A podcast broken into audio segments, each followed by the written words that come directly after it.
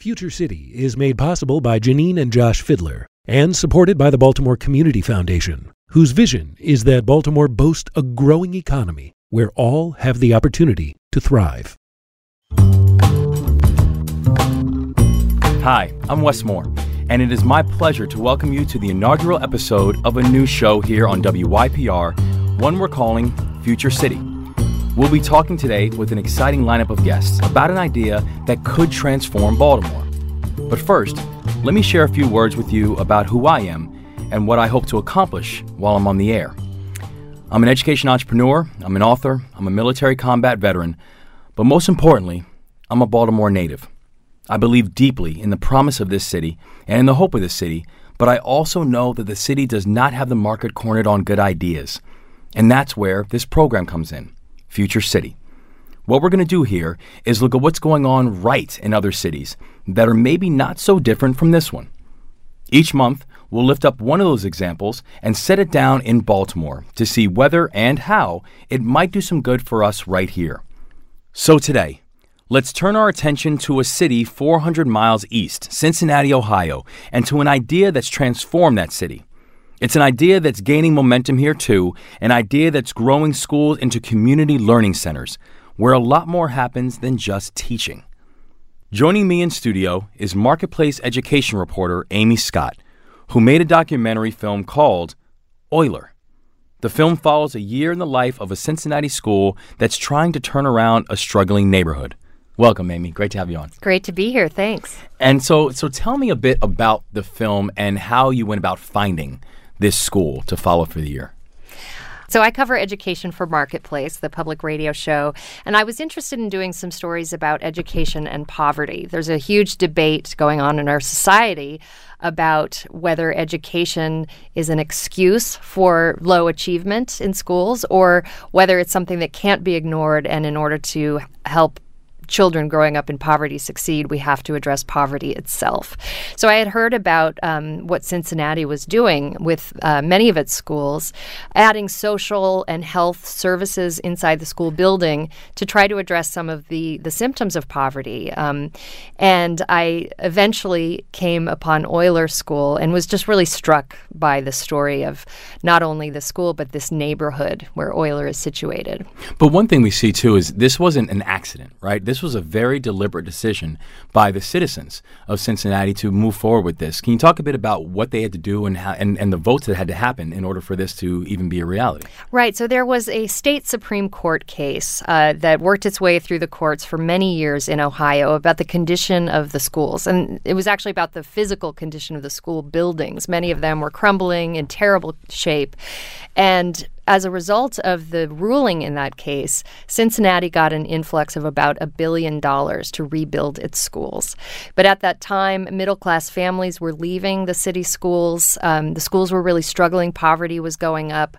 Uh, there was a large uh, racial and income achievement gap.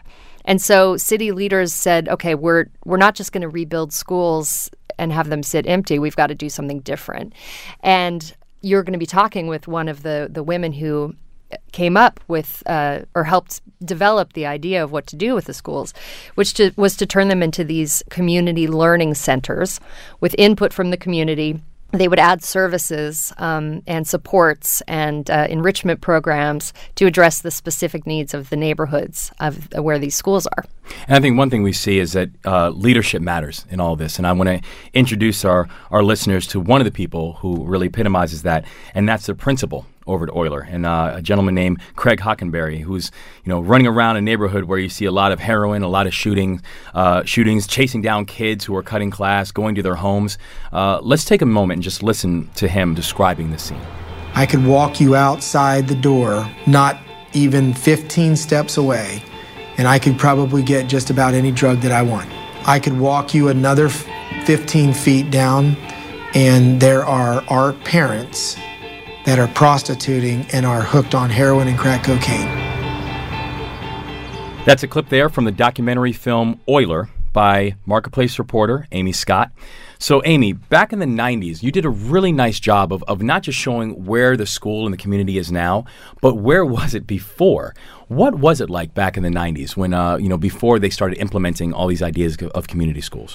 So, Oyler was originally a K through six school and then became a K through eight school. Um, and after eighth grade, most kids dropped out which is really hard to imagine. But this neighborhood is the culture is traditionally urban Appalachian, and that means. Um, after World War II, a lot of families migrated from coal mining towns in West Virginia and Kentucky um, eastern Ohio to the cities. And Lower Price Hill, this neighborhood, became kind of an enclave for this mostly white Appalachian culture it's changed a lot over the years. Um, but kids, when they would graduate from Oyler, would go to large inner city schools and not feel very welcome, or they they felt like they were in a different world uh, from the neighborhood they'd grown up in. Many of them would just drop out. There's a line in the film uh, by a parent who would drop her kids off, and when she got home, she'd get a call: "Your kids aren't in school." I just dropped them off. Uh, this happened a lot, and so when Cincinnati decided to create community learning centers uh, as part of the community engagement process. Leaders went to Lower Price Hill and said, We're going to you know, get this new school and you're going to have all these services. What do you want? And they said, We want a high school because our kids aren't graduating. And if we have a high school, we can keep them here and get them across the finish line. You know what's and what's really interesting, it, it changed the entire role of a leader inside that community, right? It changed the role, it changed the entire definition of what a teacher had to be, what a principal had to be. There's a, there's a great scene, and I want to play a clip from it, uh, where Principal Hockenberry is talking about how he sees his role. Uh, why don't we go ahead and run that clip? A little girl coming in, third grader, covered in dirt, with one flip flop yesterday the other one busted on the way in. This was uh, January. I could call her mom and say, you know, where's her shoes? Be mad and call 241 kids and say this is neglect. Or I could just find a way to get this girl a shoe. I want to do something that's, you know, much, much different than probably a lot of principals. I want, you know, the boards to come down off the houses I want less crime and people from outside our community coming in and selling drugs. I want to start working on the neighborhood, the streets. That was Principal Craig Hockenberry from the documentary film Oyler, made by my guest today, Amy Scott. Now, now, Amy, I, I don't know many principals who wouldn't give everything for for for their students. But um, but what we see here with Principal Hockenberry is we see exactly what that means uh, when it means to give everything, to understand the situation and the environments that students are coming from, and how exactly to support them and their families. Understanding that, how were they able to take a Principal Hockenberry and make dozens of them and put them all over? Like, how do you scale that level of understanding and leadership inside of a school? Well, that's one of the things I wanted to understand uh, working on this, the radio series that um, preceded the documentary as well as the film itself is does it take that kind of charismatic leader to make this model work? Because as you see in the documentary his job is jeopardized and you wonder how can this school go on uh, without someone like that? Um, and a lot of educators that have seen this movie tell me that is just not sustainable. Um, You'll see him chasing kids down the street, you know, who are truant. You see him at the basketball game, you know, his blood pressure goes through the roof because he's so invested in these kids and and what happens to them. And I don't know that that's scalable. It's certainly hard to have a good personal life if you are living and breathing your school like that. Um, and I think, you know, it took a toll on his family. But I think what is important is having the buy in of the community uh, if you're going to create a school, a neighborhood school that really works not just for the kids but for the families, you need a leader who's trusted, uh, someone who motivates the staff. And uh, I don't know if that is taught in principal school or if some of it is just in, in his DNA. He has an inherent understanding of what it's going to take for the entire community to move forward. And, and the results kind of speak for themselves. I mean, you talk about how it was a district that before uh, no one really graduated. This was not a graduation or especially not a college growing culture that existed there. How's the school and how's the community doing now?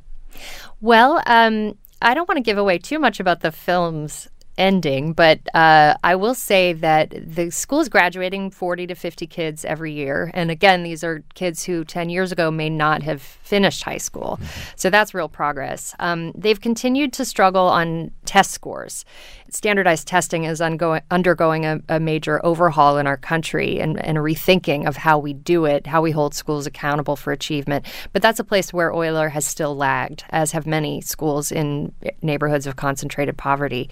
But they, they've continued to add services. If I can just tell you what the school looks like, if you walk in, there is a vision clinic that looks like a lens crafters, basically. There's a dentist uh, with a couple of chairs, dental chairs, where kids are seen not only from Oyler but throughout the district. Uh, there is a clothing closet where kids can go shopping for free clothes because many of them don't have winter coats or um, you know clean clothes to wear or shoes that fit. There is tutoring, a very large mentoring program, um, and they've only just expanded the services since I was there. If you're just joining us, you're tuned in to Future City. I'm Wes Moore. Here in the studio, I'm with Marketplace reporter Amy Scott. We've been looking at this whole concept of community schools and how this one example of a community school has really come to life in a very tough neighborhood of Cincinnati. Now, Amy, you followed a senior whose name is Raven Gribbins. And Raven came from a family with a lot of addiction and other struggles, and she's trying to be the first one in her family to go to college. Let's listen to her and play a clip. I lived in Lower Price Hill my whole life. It been rough, but it been okay too everybody used to tell me, you're not going to make it through high school. You're going to have a baby by 16. So I'm glad to prove all them wrong. That was then high school senior Raven Gribbins from the documentary Oyler. Now, uh, Amy, help me picture what Oyler as a community school has done for a student like Raven. What has she gotten from that school that a student like Raven would not have been able to get from a traditional school? Well, Raven um, had been at Oyler since kindergarten, so she'd spent her whole life there, really. And um, the services, the community school model, didn't begin until 2006. So she didn't get the full array of, of services. Um, but one of the things that I think had a really big impact on Raven was that every senior was assigned a mentor, someone from the community to help them not only get through their last year of high school, but start thinking about what's next, their college plans. And this was someone, I mean, her mentor is shown a bit in the film. Her name is Holly Gundrum. She takes Raven out to lunch to practice having a business lunch and what it's like to meet with another adult kind of face to face and make something happen, whether a business deal or just, you know, a, a connection that'll help you in life. Um, she bought her presents, she would give her books to read, and she would kind of get on her case a bit about uh, things like her social media presence and just try to kind of teach her how to get along in the world in a way that Raven hadn't really learned from other adults in her life. Um, her mom was largely absent, and her father had been a recovering addict, and she hadn't lived with him for much of her childhood, although she moved back in with him her last year. Um, so I think that mentoring aspect really had a big impact on her. Um, Raven is a, a, little bit stubborn, and so I wouldn't say that she took advantage of some of the other uh, services. Hmm. Um, she wanted to do things on her own, but uh, she also, for example, got her eyes checked. She hadn't um, realized that she was having migraine headaches caused by vision problems. And you see another woman, a young woman in the film named Crystal, who um, also is able to take advantage of some of those health services that maybe she wouldn't have received otherwise. You talk about the impact and the importance of, of mentoring. Is that something that was mandated when they went in with this idea of community school? Is that something that that school in particular did? How how do they go about finding the people and implementing that if that made such a big difference in the life of Raven? Oyler had actually had a very long term uh, tutoring program with individuals from the community. I think they had over 400 mentors who volunteered to come and work with kids on academics. Wow. A lot of people, when they come to Oyler, they want to get involved. It's there's just something about the school. People want to help these children and, and want to do what they can. And so I think sometimes groups will present ideas uh, to the school. Sometimes the school will say, "We have a need. Can you help us fill it?" And one thing I should say is the model is designed to be self sustaining. So the, the school district doesn't pay for these services. Uh, for example, the health clinic bills Medicaid um, or private insurance in the in the event that a kid has that kind of insurance. Um, same with the vision clinic. Nonprofits who do things like counseling services there tap their own budgets and they, they raise their own money. So it doesn't come out of the city schools budget, which is something I think um, that explains partly why it's been so successful. It's this public private partnership. This is uh, Marketplace reporter Amy Scott, and we've been talking about her fantastic documentary film, Oyler, the story of a Cincinnati school that's part of a growing national movement to convert schools into community resource hubs. Amy, thank you so much for this interview, and thanks for being here. Thank you very much. It was my pleasure. You're listening to Future City here on WYPR. I'm Wes Moore. After the break, a closer look at Cincinnati schools beyond and since the film. And later this hour, we turn the lens back on Baltimore. What do we stand to learn from Cincinnati and schools like Oyler? Stay with us.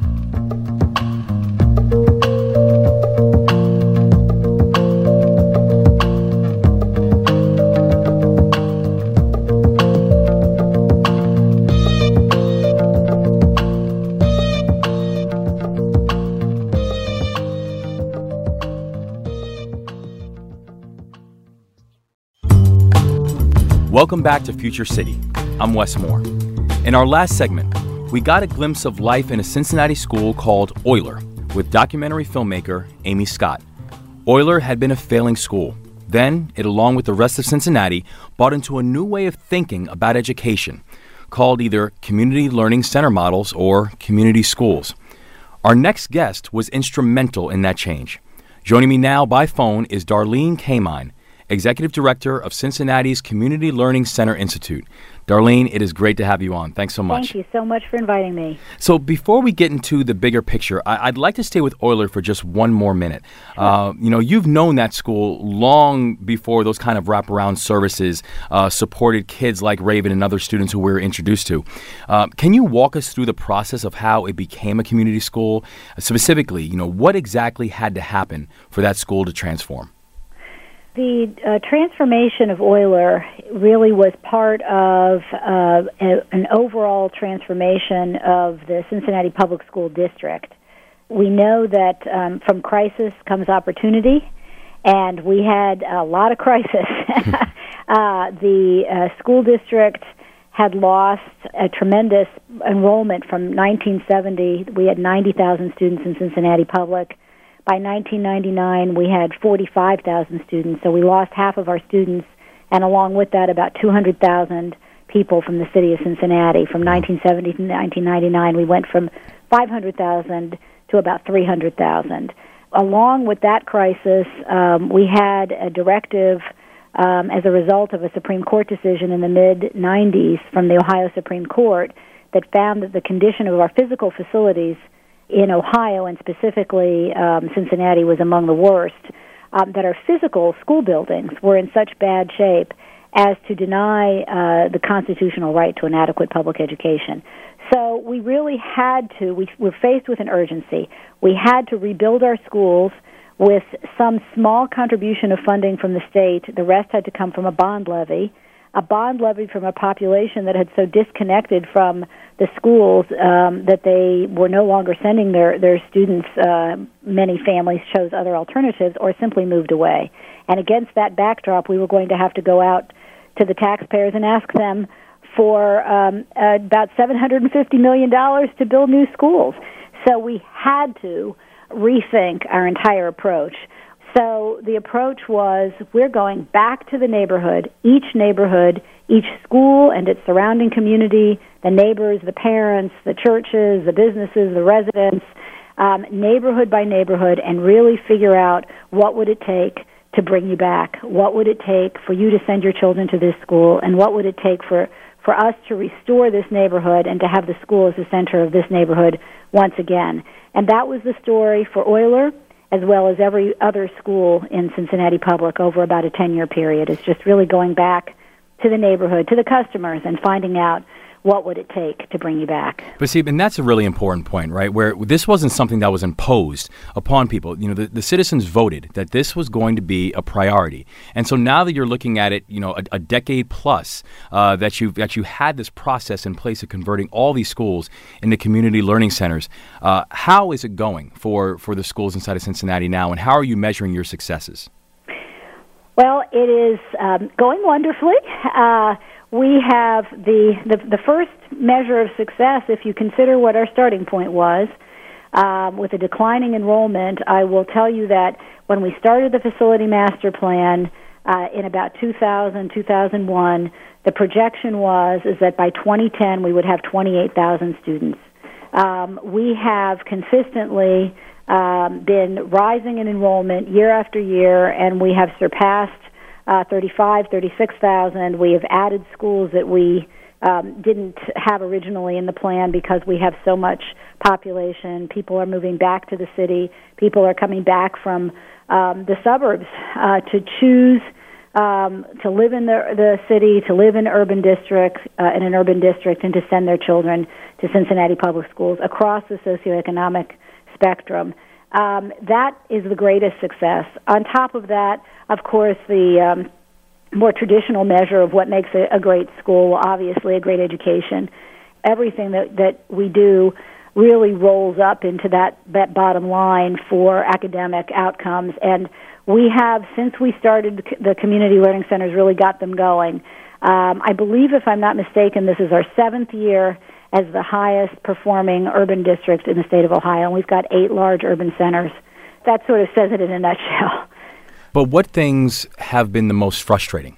What are the things that you need to do next? What are the things that, that have been frustratingly slow in order to see that level change? Well, I think that um, community engagement, democracy in general, is a messy business.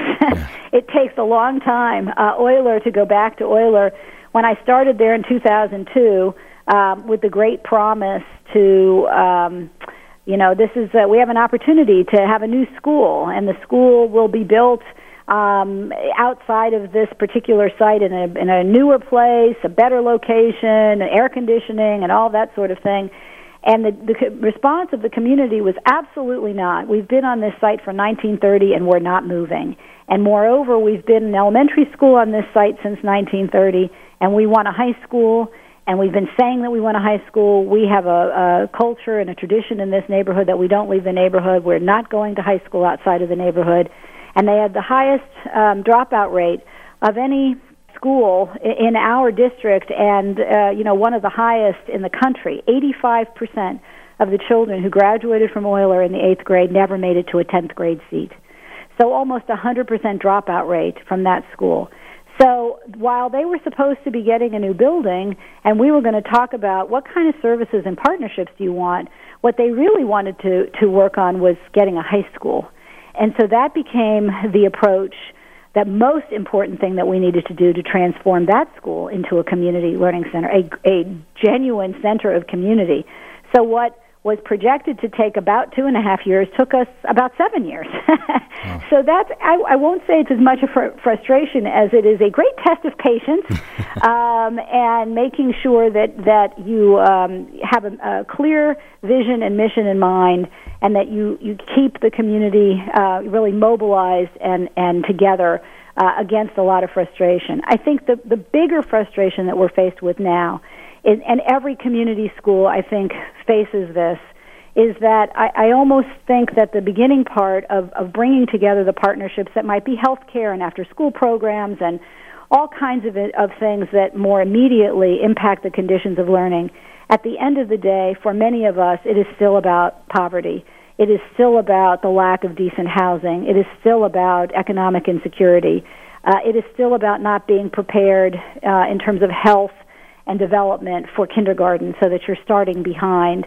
And so that's our next uh, real uh, work is making sure that as we, we really uh, look at if there's to be a level playing field, if we are to be successful ultimately, um, we have to go beyond the schoolhouse and have to really look at how does the school become a catalyst for um, economic revitalization, for housing revitalization, and that's that's the next frontier. Best way you can support a uh, family is make sure they come up in a strong, supportive home. Exactly. Well, that's Darlene Kamine of Cincinnati's Community Learning Center Institute. This is Future City here on WYPR, and I'm Wes Moore. After the break, we'll bring these ideas back home to Baltimore and talk with Julia Baez, Chief Strategy Officer of the Family League of Baltimore. Darlene is going to stay with us on the line as well, and we'll look at how Cincinnati's experience might help to inform or even transform things here in Baltimore. Stay with us.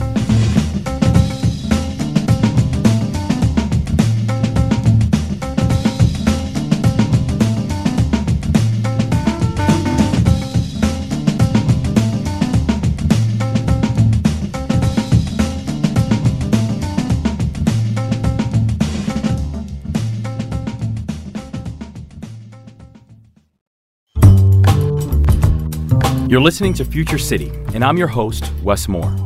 We're talking today about community schools, an educational model that's had success in Cincinnati and elsewhere and is gaining ground here in Baltimore.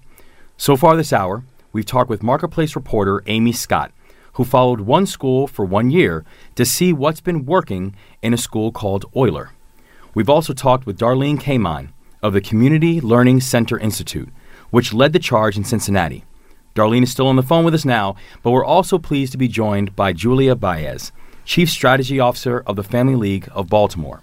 And Julia has been a key player in rolling out the idea here. Julia, it is great to have you on the program. Thank you. So, we've heard a lot about what's going on in Cincinnati and how they really went all in in terms of making community schools really omnipresent mm-hmm. throughout the city. Uh, you know, here in Baltimore, we haven't had the same level of community push and, and same municipal push. Where are we in terms of community school adoption here in Baltimore? In Baltimore, we have about 60 community schools today.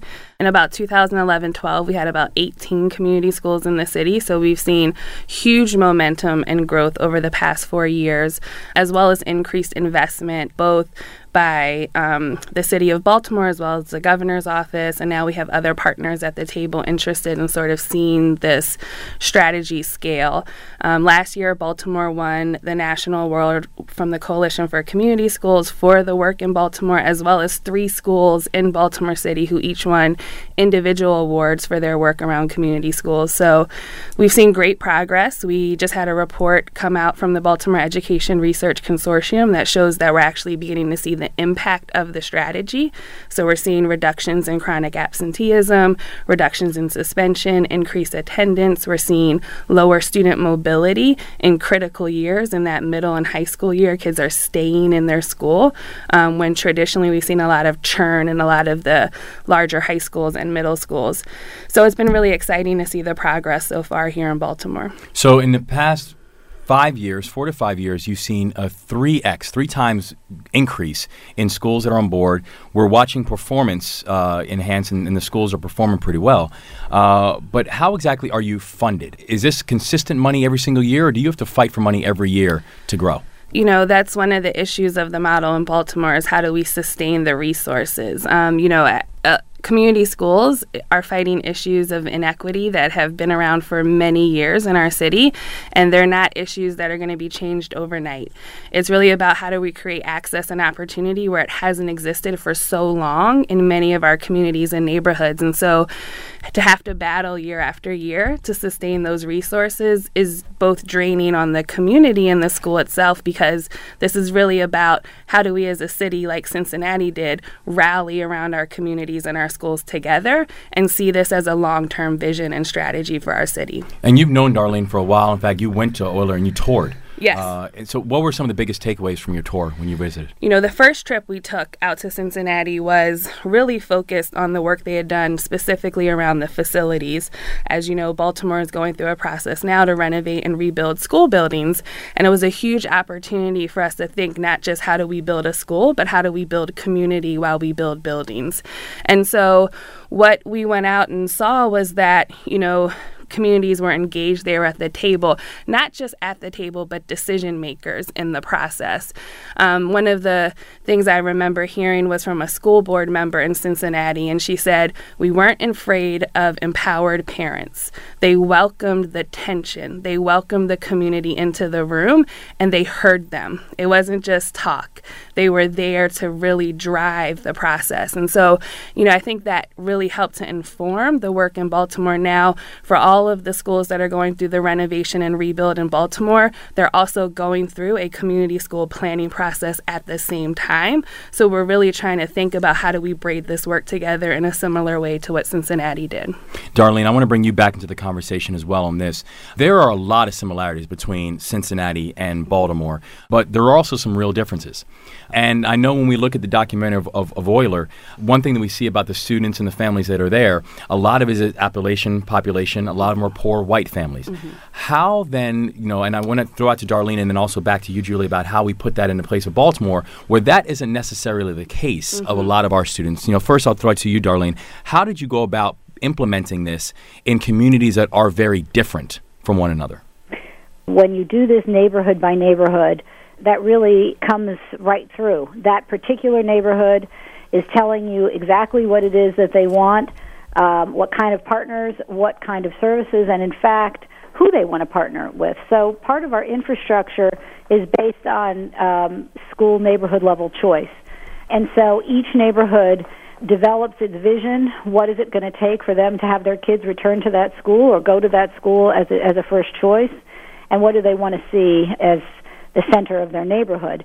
If you really gear yourself towards planning on that kind of a level, it really makes the whole difference. And it doesn't matter whether what the socioeconomic is, um, what the culture is, what the all of the the history of that particular neighborhood will be reflected in in the development of that unique vision. But you have to be prepared, you know, for a system that can allow for choice for so many different neighborhoods that are seeking to be able to partner. There have to, have to be a lot of choices. So, and, and so, Julia, when you think about the, the 50, 60 schools that we have here in Baltimore right now, are there any trends that you've noticed about the schools, neighborhoods, backgrounds, anything that you've seen uh, that you think are, are worth pulling from to understand how we're going to grow from here?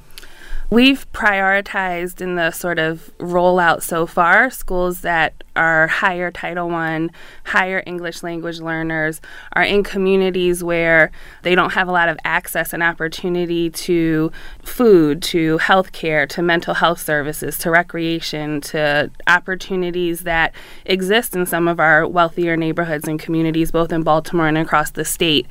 But what we've seen, you know, regardless of sort of where the community school is, it's really about how do you change the relationship between the school and the community and the community and the school. And so everyone's going to set their own vision, but the work is the same is how do we bring in the right resources and partnerships? How do we build on the assets that are already here, ultimately leading towards creating successful young people and successful communities. And so really thinking about that two-tier multi-generational approach, what Southeast Baltimore needs in terms of, you know, English classes for parents may be very different than housing stability in West Baltimore, but it's still about making sure that those resources are available for students and families in that school. You're tuned to Future City here on WYPR. I'm Wes Moore. In the studio this hour, we have two guests who have been instrumental in bringing the community schools model to Cincinnati and Baltimore, respectively Darlene Kamine and Julia Baez. But now, let's go to the phones. I'd like to hear from some interested Baltimore stakeholders about these questions. And the first one that I'd like to uh, bring on board is Job Grotsky, who is the principal of Mount Royal Elementary and Middle School, which is not yet a community school. Job, thanks for joining us. How you doing? I'm doing well. Thank you very much for having me. It's our pleasure. What's on your mind? I had a question as a relatively new principal um, here in Baltimore City, um, and as a school just starting to explore the community schools model. Um, for the panelists, um, what kind of uh, advice would you give to a school or a principal who would be interested in beginning the process? One of the things that um, we started in Baltimore about three years ago was a community school planning process. What we do in that planning phase is we find a community partner that's a right fit um, for your school, and we go through a process of doing a needs assessment. So, what are the actual needs for your students, your families, and your community, and how can those needs drive a really strategic plan around who are the right partners and what are the right resources? And I think that's sort of the switch between a school that's really interested in being a community school and has a lot of partners to actually being strategic about thinking who are the right partners, um, who should I say no to and who should I say yes. I think a lot of times schools always are saying, give me, give me, give me, I'll take anything, my kids need everything. When you move to a community school model, it's like, you know, that might be good, but you know what, we'll wait a few until we engage that partner because that's not the right fit for us right now. And it's making sure that the right kids are receiving the right services and the right families are getting what they need. We have schools in Baltimore that have 10 mental health providers and they're only serving 10% of the student population. The community school model is really thinking about how do we spread those resources equitably across the school and across the community and neighborhood. Joe, if you don't mind me asking, uh, you know, as a principal here in Baltimore, what about the community schools model is is most intriguing to you? Um, I think uh, it was just hit on the nail. We have all of these uh, potential partners that we come across that want to help the city schools, and of course, we're in the mindset of yes, please come help us, come help us. But I think um, the intriguing part is the organization of it all, and from what I understand, I think partnering the needs of our school instead of just blanketly inviting everyone to come in and help out with this, um, having a really strong um, strategic plan to organize everything, I think is a lot more effective. Um, I guess you know the old saying, uh, "quality over quantity." Um, because as new principals, someone comes knocking at your door and wants to help you out. Of course, we let them in um, with open arms. I think um, having a strategic approach um, and again being relatively new, I don't know if I'm quite at the point of uh, being able to say no to people who want to help us out. But um, I think um, having just that focused action plan that we can all um, move in the same direction is very appealing. Job Grotsky, the uh, Mount Royal School Principal, uh, both elementary and middle. We appreciate you calling. Thanks so much. Thank you very much, too. You're tuned in to Future City here on WYPR. I'm Wes Moore. And today we're talking with leaders in both Cincinnati and Baltimore about community schools, innovative educational options, and figuring out what Baltimore can potentially learn from Cincinnati as we're growing these options out. And we're taking calls. Uh, right now, I'd like to take a call, and uh, joining us by phone is Mr. Larry Simmons. He was the community schools coordinator at Baltimore's West Side Elementary near Penn North, which is designated as a community school. Larry, thanks for joining us. Good afternoon. And so you have a question? Uh, basically, I just wanted to know um, Westside is one of the many schools that is a part of the community school uh, initiative here in the city, but also it's a school that actually, this was our last school year. We are merging with another community school, uh, John Eager Howard Elementary, which is in the Reservoir Hill community. And I just would like to know how is the city kind of looking at the schools that are merging that are have been community schools and that have been providing so many services for a particular community, how is the city supporting the transition of not only schools and the building, but also the transition of combining communities and merging families together? Larry, it's a, it's a great question, and and uh, and Julie, I'll, I'll throw it out to you first. I mean, how are we thinking about these merging of schools? Because this is not simply just saying, okay, well, this student will attend this school. This is a complete rethink on on how this process works. So, not an easy process at all. You know, we've been partnering with Baltimore City Schools to try and really push this conversation around the merger of schools. You know, there's issues around transportation, school climate. To Larry's point, you know, if what we we've all talked all through this hour around the resources and partnerships being hyper local to that neighborhood and community. Well, what happens when you move that school to another community? Um, how do you rethink and how do you still make sure that folks that are still in that original community still have access to the resources. I don't think we figured it out in Baltimore. Um, that was one of the things that was sort of a lesson learned for us um, from Cincinnati, and I'd love to hear how Darlene addressed that um, because the merger of schools as well as swing space. So we have issues when schools are being built, we're moving schools into temporary buildings while their new school is being built. Well, what happens in the temporary building? How do we make sure kids still have opportunities there? So I can't say that we have a great answer other than really just trying to make sure that we're listening to the community in the process and we're trying to leverage as many resources as we can to provide the supports that are needed during the transition time. Darlene, did you have thoughts on that as well? Yes. Uh, well, we we also face that, and uh, and also among our schools, many of our schools are magnet schools, so they are citywide enrollment. Um, anyway, they are not necessarily uh, bringing kids in from the, the neighborhood in which it's located. And so um, our, our approach, just kind of organically, but it, it, it seems to be working very well, is that there are a certain set of partners that are more um, attuned to the uh, children in the school, uh, services that support uh, the, the students that are enrolled no matter where they're coming from, maybe health services or uh, some of the after school programming. Um, but then at the end of the day, the school is still located in a neighborhood. Mm-hmm. And so maintaining the relationships, um, continuing to cultivate those relationships, and find ways for the community, for the neighborhood in which the school is located, and families, regardless of where their children go to school, to feel that that school is the center of its neighborhood and that there are reasons for them to come and and um, and be part of that school building. When I, and I think that's it's important because uh, you really do underscore and highlight the idea of, of community. And, and Larry, actually, I want to throw it back to you. Uh, if I told you right now that listen, every school in Baltimore City in the next ten years is going to be a community school, what's your gut reaction? I would be extremely excited, um, considering the the state that our city is in. Um, I think that the community school initiative is one of the best things that's ever happened for Baltimore City.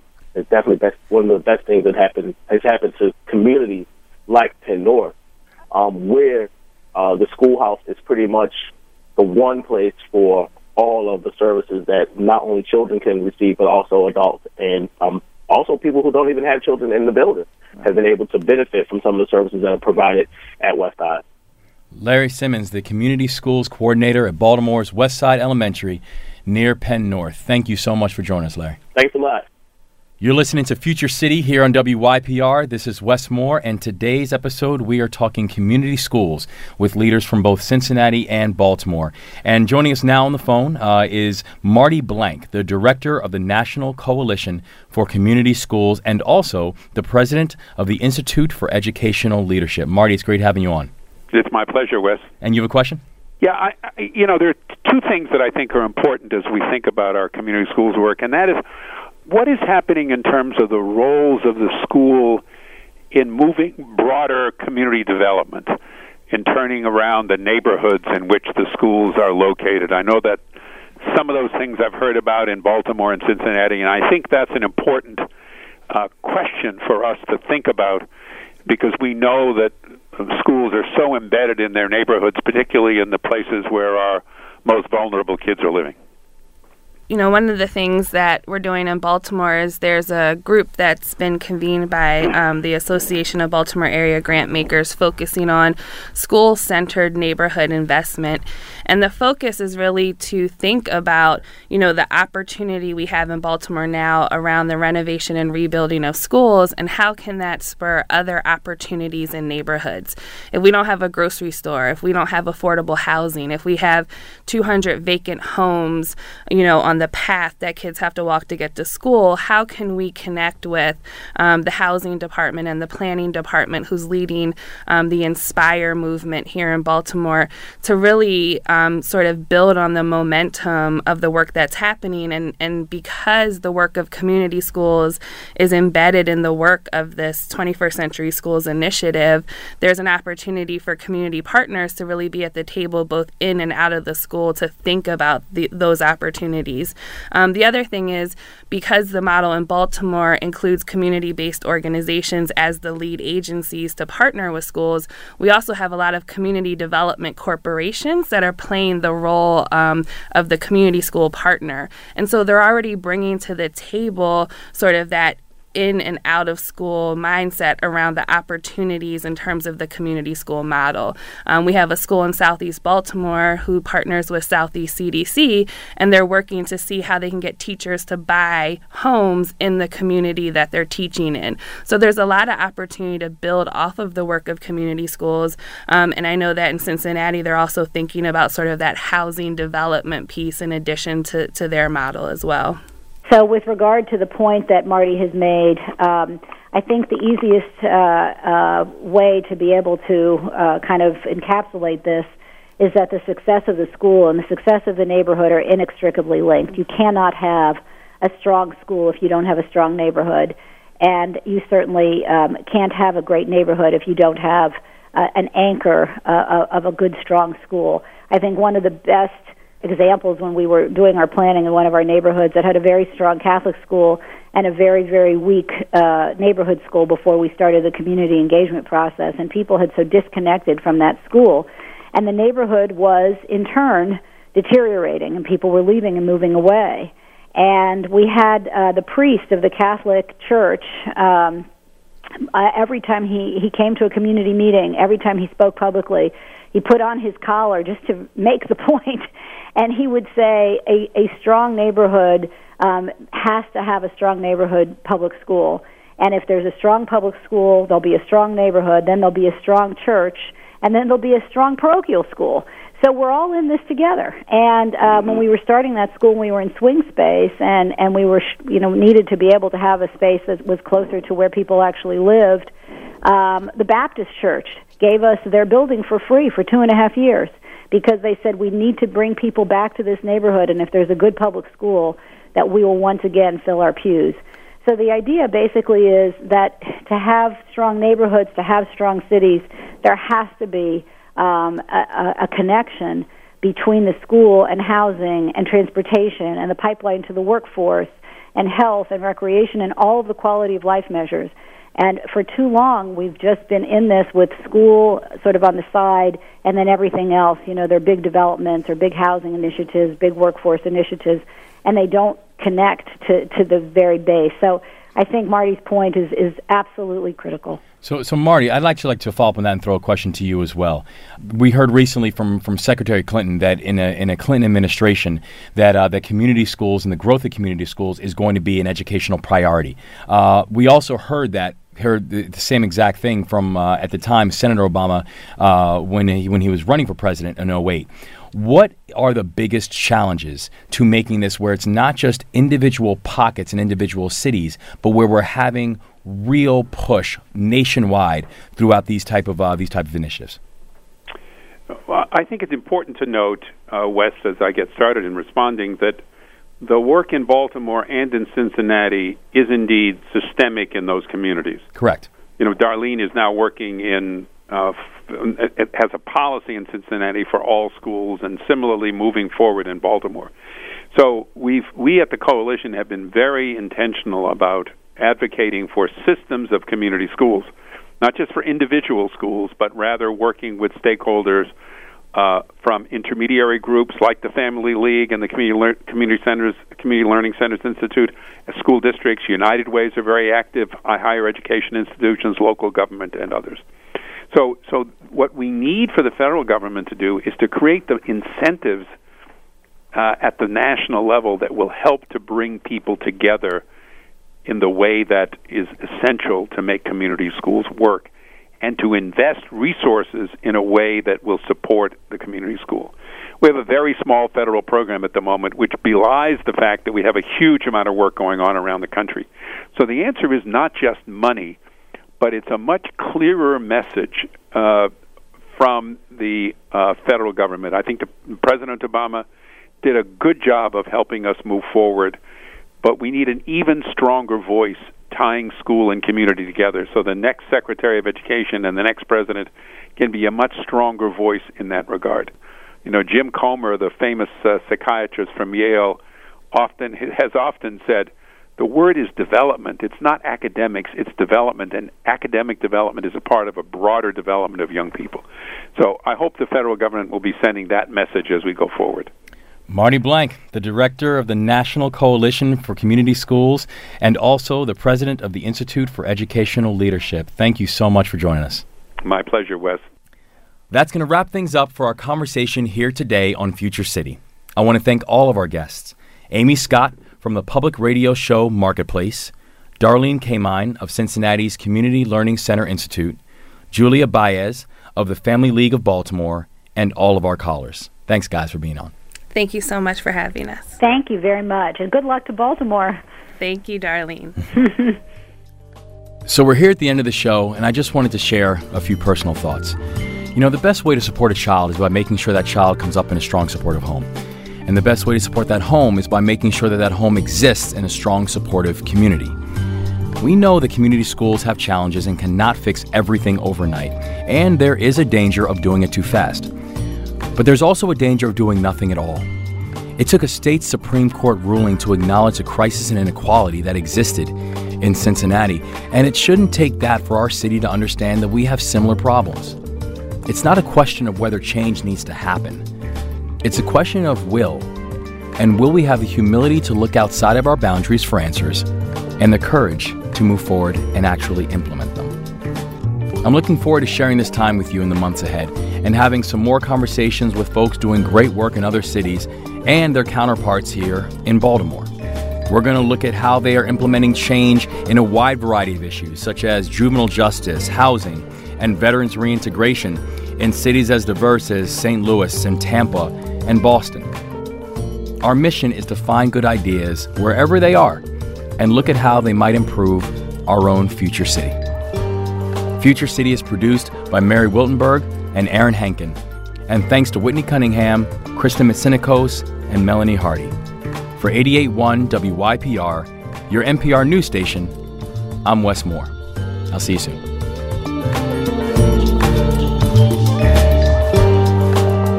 Funding for Future City is provided by grants from Josh and Janine Fidler and the Baltimore Community Foundation.